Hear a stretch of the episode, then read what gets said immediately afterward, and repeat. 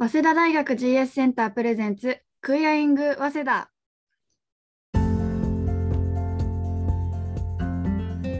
皆さんこんにちは。クイアイング早稲田パーソナリティ ジーエス センター学生スタッフのケイとりょうです。この番組は早稲田大学スチューデントダイバーシティセンターの ジーエス センターやそこで働いているスタッフのことについてゲストをお迎えしたりしなかったりしながらご紹介していく番組です。番組を通じて ジーエス センターをより身近に感じていただき、早稲田キャンパスじゅうごかんにかいのセンター室やイベントにお越しいただくきっかけになったら最高です。はい、ということでだいにかいの今回はえ今年のしがつにじゅうににちからにじゅうよっか代々木公園のイベント広場で行われた東京レインボープライドこと ティーアールピー の振り返り会をしていきます。え実は今回ゲストをお迎えしています。やったー。じゃあご紹介します。ジーエス センター学生スタッフのルーさんです。ようこそクイアイング早稲田へ。ありがとうございます。ケイさん、レオさん、はい、あのえっと視聴者の視聴者と言っていいのかなの皆さんもあはじめまして、あの ジーエス センター学生スタッフのルーです。あの自分が中国出身で今留学生としてあの早稲田のあの文学部のあのさんねんせいです。よろしくお願いします。あ、ちなみに ジーエス に入ってきたのもあのケイさんとレオさんと同じく去年のろくがつ頃だったんです。よろしくお願いします。よろしくお願いします。そうですね。さんにん同期ということになりますね。確かに、ね、今日は同期会なんですね。気づいてませんでした。同期会です。同期会やっていきましょう。じゃあそろそろ始めていきましょう。早稲田大学 ジーエス センタープレゼンツクイアイング早稲田スタートです。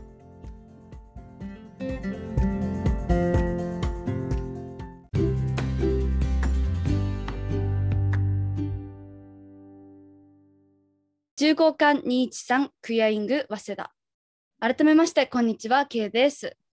りょうです。では早速コーナーに参りましょう。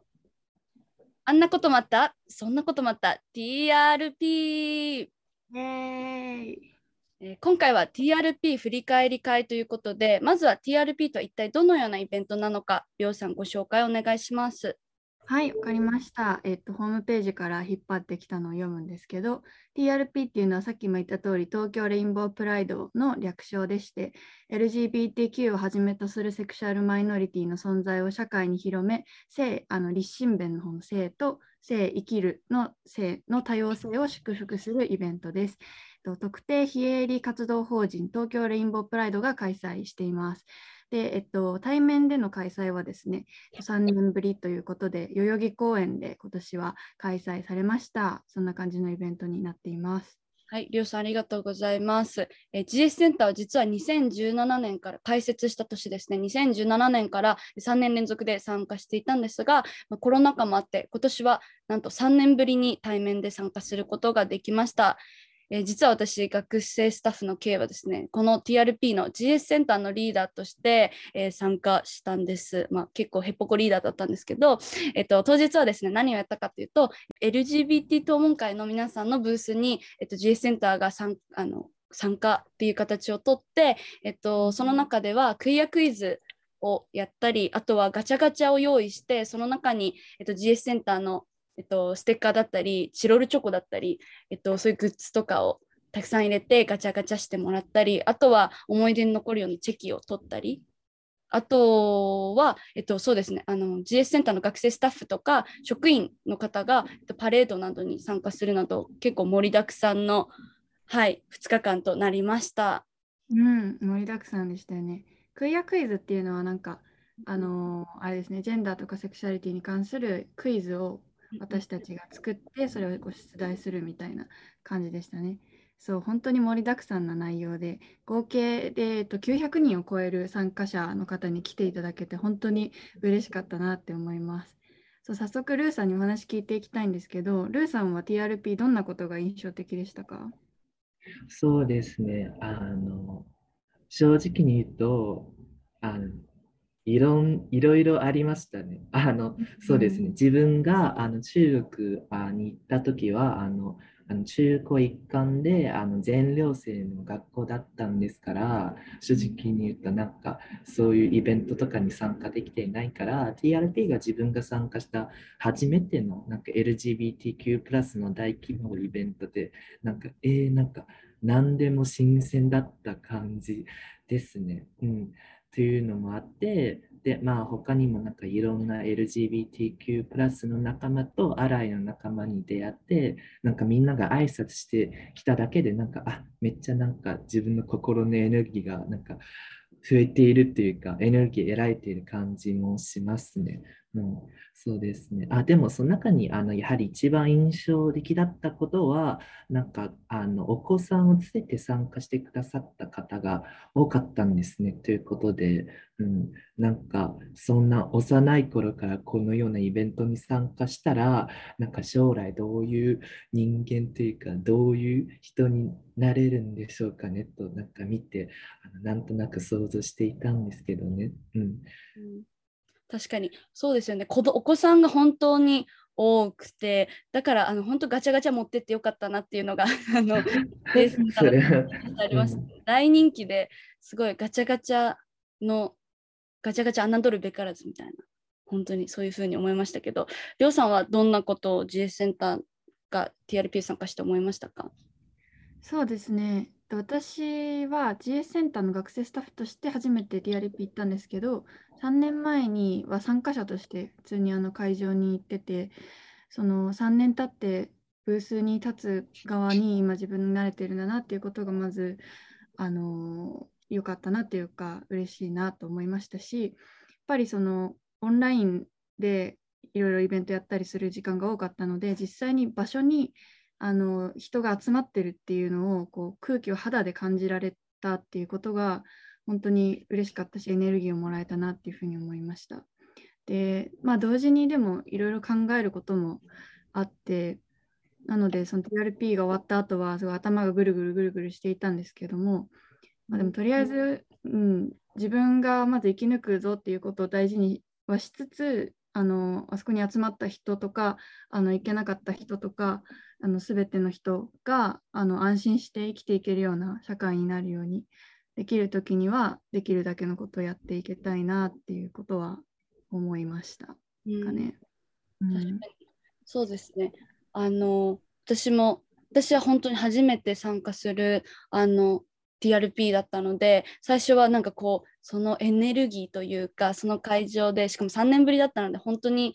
なんかエネルギーの塊みたいな、なんかすごいもう衝撃を受けながらこうブースに立っていろいろしてたんですけど、なんかでもまあふつかかんあのずっと参加してたので、なんかそうですね、うーんなんだろう、なんか自分がこのコミュニティのために何ができるだろうとか、なんかこの人たちが ティーアールピー っていう場だけじゃなくて、それ以外を年に一度じゃなくて、常に自分らしくというか、誰からも差別を受けずに、なんだろう、安心して安心して暮らすって本当になんかこんなに難しいことだったっけっていうのは、大学入ってから、まあ、ジェンダーの勉強して思うことだったので、なんかそれをまたすごく思い出したし、なんか自分ができることってなんだろうみたいなのはすごい考えたイベントでもあったかなと思います。あとはそうですね、えっと、今回はその ジーエス センターの一人としてではなく、ブースで働いている以外の時間は ティーアールピー 自体の参加者としてこのイベントを見たわけですが、えっと、ルーさんはどうたあの一参加者としてはどう思いましたか？そうですね、あの自分が正直に言うと、まあでも K さんも レオ さんも学生みんなそうだったかもしれないと思ってるんですけど、なんか意外とあの忙しかったんですから、あんまりなんか自由活動の時間あの取れてなかったっていうあのが確かなんですが、あの一応昼休みの時になんかあの昼ご飯買いに行った時になんかみんなで一緒になんかいろいろ回ってみたんですけど、なんかマッチングアプリのブース、なんか出展したマッチングアプリのブースが何個あるんですけど、なんか自分はそれを見てなんかえー、いいなと思いながら、後で気づくこととしては、なんかゲイ専用の、あのものが多かったんですが、なんか他のジェンダーやあのセクシュアリティを特化するマッチング、んマッチングアプリのブースがあんまり多くなかったっていう話ですね。なんかその、そのことをどう捉えたらいいんでしょうかねと。自分がずっと ティーアールピー が終わった後に考えてて、なんか エルジービーティーキュー プラスコミュニティの内部の格差みたいなものもしかしてあるんじゃないかなと、うん、ちょっとあの思っていますが、うんうん、そうですよね。やっぱり以前から例えばゲイ男性同士のカップルとレズビアンの女性同士のカップルでは経済的にすごくあの格差があるとかっていう話は問題にされていると思いますし、うん、なんか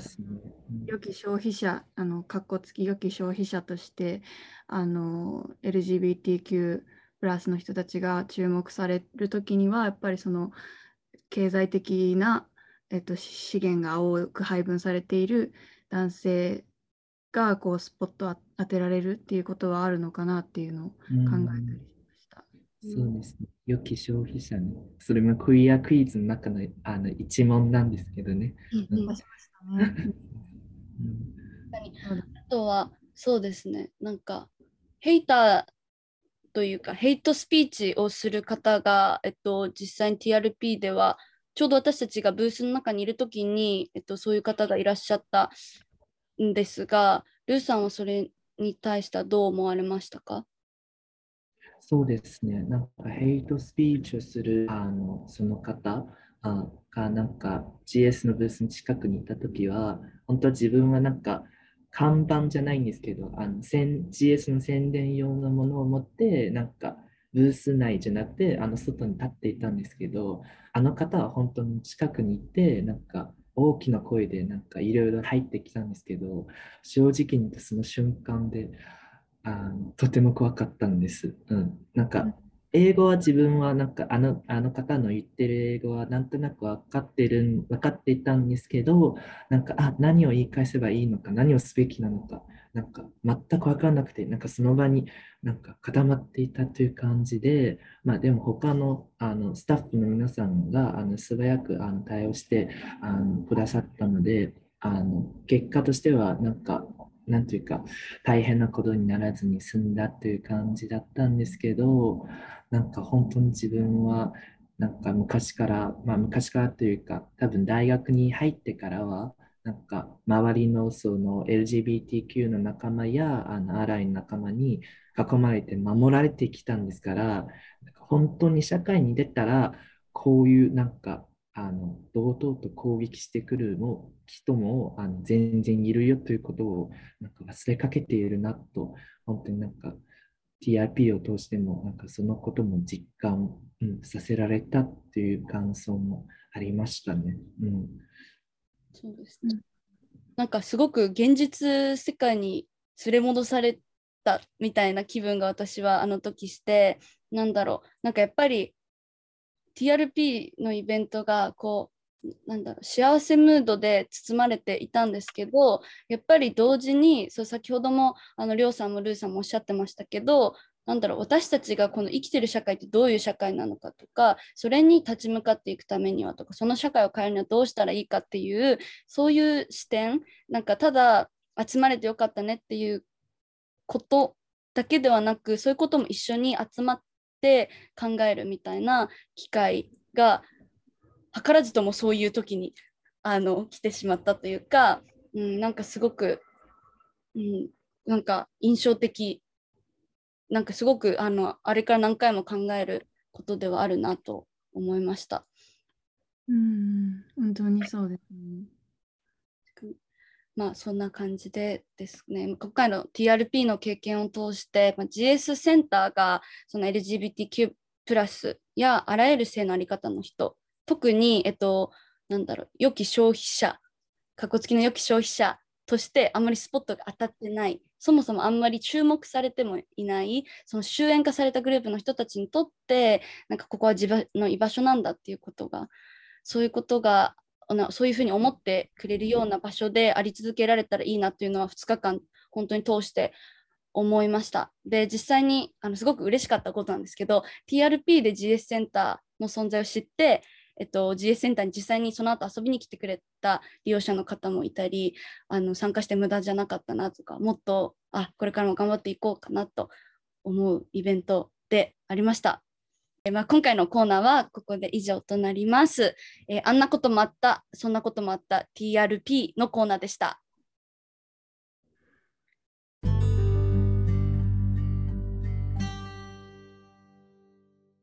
じゅうごかんにひゃくじゅうさんクイアイング早稲田。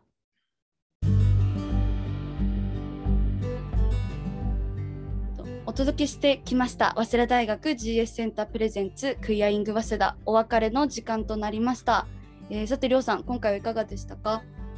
そうですね、今回は初めてゲストの方をお呼びして ティーアールピー の振り返りをしてきたんですけれども、やっぱりあの ティーアールピー 終わった後学生スタッフとか職員の人も含めてこうだったねあだったねっていうことを言っていたので、その一部でもあの皆さんに聞いていただけたらよかったかなというふうに思います。ありがとうございます。ルーさんはどうでしたか？そうですね、うん、本当に ティーアールピー に参加した後にあのいろいろ学ばせていただきましたっていう感想だったんですし、まあ、あとそうですね、やはり大学の中でなんか ジーエス で勤務あのするだけではなんかなかなかあの得られない貴重な経験でもあったし、その経験をこれからの ジーエス で働くときになんか活用していけたらなというのがあの自分の気持ちです。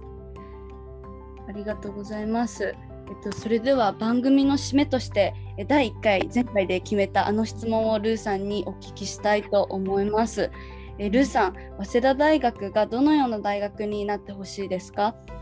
そうですね、この質問が来ましたね。なんかもう前回前回のポッドキャストを聞かせていただいて、なんかあどうしよう自分もあの今今度あの出るとしたらこれに答えなくちゃいけないんだと思って、どうしよう何をあの言えばいいのかあのめっちゃ悩んでましたが、あのそうですね、あのちょっといろいろ考えてみた結果としてはあの ジーエスエヌ あじゃなくて早稲田大学をあのどういう大学になってほしいですかと聞 か, あ聞かれると、自分が思ったのはあの誰にとっても行きやすい大学になってほしいんですねという話で、あの具体的に言うとあの自分は、まあえっと、エルジービーティーキュープラス の, あの一員でもありますが、あ他にもなんか、えっと、外国人あというアイデンティティの持ち主でもありますので、あの時にはですねなんかあのそうですね、いちねん生だった時はなんかそうですね、自分があの入学してきた年があのにせんにじゅうねんであのコロナが始まったその年だったんですから、なんか本当に外国人としてあのいろいろ不便だったり、あとなんか日本人の友達なかなかできなくてあの寂しかったなみたいな、うん、そうですね、あとやはりあの中国出身だったんですがあ中国出身ですからあなんかにじゅうねんにもなんか自分が中国人ですからなんかコロナがあの中国が一番ひどかったんですから、あの時にあのだからあの差別、差別されたりしないんですかみたいな心配もあったんですから、だからあの早稲田にどういう大学になってほしいんですかというと、こういうなんか複数のあのそういうあのなんていうかマイノリティ性の持ち主でもなんかどのようなマイノリティでもなんか行きやすい場所になれたらなと思って、まあ、そこら辺こそ、まあ、インターセクションライティの話ともつながっていますが、なんかすいません全然まとまっていない感じがするんですが、自分のあの早稲田大学に関する思いです。ありがとうございます。本当にルーさん今日は来てくださってありがとうございました。この番組はですね各週金曜日に更新される予定です。 ジーエス センターの公式ツイッターやインスタグラムでお知らせしますので、ぜひフォローしてお待ちください。はい、えー、次回の番組更新はですねろくがつじゅうしちにち金曜日を予定しております。それでは皆さんまた次回の放送でお会いしましょう。お相手はパーソナリティのりょうとけいとゲストの ジーエス センター学生スタッフルーでした。バイバイ。バイバイ。